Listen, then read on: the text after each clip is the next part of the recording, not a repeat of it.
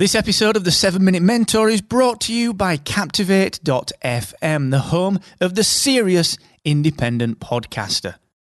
With a unique toolkit dedicated to helping you to grow and monetize your podcast audience, you should get started today and take seven days on us for free at Captivate.fm.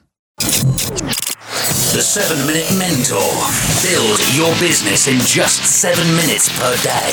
Brought to you by Excellence Expected, where entrepreneurs come to excel. Hey, what's up, team? Welcome to episode 479 of the 7 Minute Mentor, where today I'm going to talk about developing a story mindset. This is something that came up when a friend of mine asked me a question last week, and it fits beautifully into this personality zone. So I'm going to talk about that in just one moment. But look, just a quick reminder I will be out and about today. I don't know where I'm going to be, actually. I don't even know where I am today. But the free coaching will still take place. It's probably going to be a quick behind the scenes of what I'm up to and kind of give you a bit of advice and a few tips on a few different things.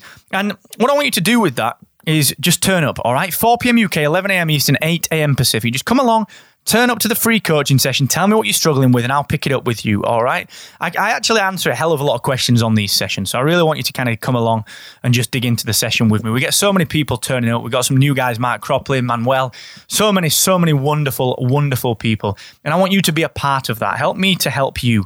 All right. And you can do all of that. You can get all this skinny at excellence expected.com forward slash free coaching. Also, have you got 90 days?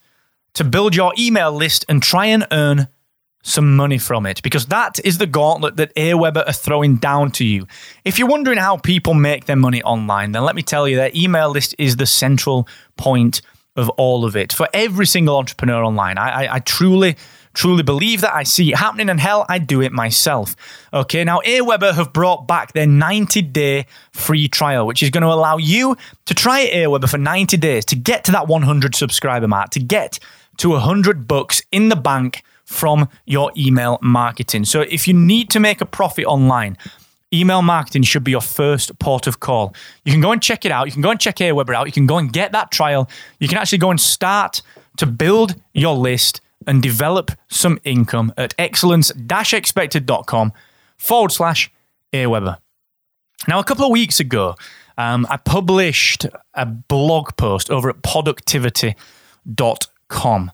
And it was really talking about the product's secret origins. I told the story and I really kind of wove a, uh, a big kind of tale around when I stepped off the plane in 2015 in the Vegas heat to attend my first ever new media expo conference. Little did people know that I had a secret motive, and that was to validate the idea of productivity and decide where I need to focus my attention to build my influence and my network in the podcasting world. And I told that story really well. It's a great blog post. It got a lot of nice reads. And go and check it out, productivity.com. And you can sign up for an invite as well there. And go and check it out. And I actually sent it to a friend, Adam, who's actually working on the product with me. Superpower top secret. But working on the product with me is Adam Farrer. And we were texting, we were chatting. He said, dude, how how do you write like that? How do you know what to write? And I said, Well, tell me why you want to know. He said, Well, I've been thinking about writing myself. I want to start writing some more blogs, but I've got nothing to write about. And so I told him, I said, It's all about developing a story mindset. It's all about developing a story mindset. Now, what I mean by that is that things happen all the fucking time. Things happen to me so much tiny different things that you wouldn't think were of any consequence, but actually, when you take them apart, have some really good stories in them. You know, I could have just told the story of productivity from the perspective of me as a podcaster. I could have told the story of productivity from the perspective of me as a SaaS and startup founder. But instead, I didn't do that. I took people right back to the beginning. And I have this story mindset that I've developed where I'll look at actually what are the little pinch points in life? What are the little kind of changes and the tweaks that go on in your life that end up shaping the direction? What are the little forks in the road that we don't understand are actually forks in the road until much later? What are some of the things that we don't quite know have affected us? You know?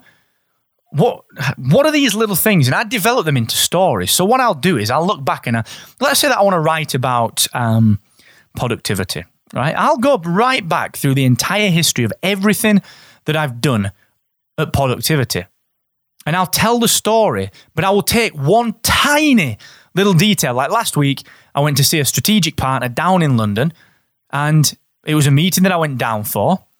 And I will make a story out of that one meeting and the importance of having strategic partners and the importance of just being around the right people. It's a story.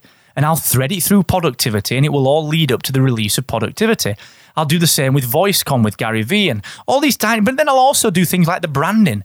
I'll tell a story around the branding. You know, why was it important to hit such a high quality brand? Well, it just was. Okay.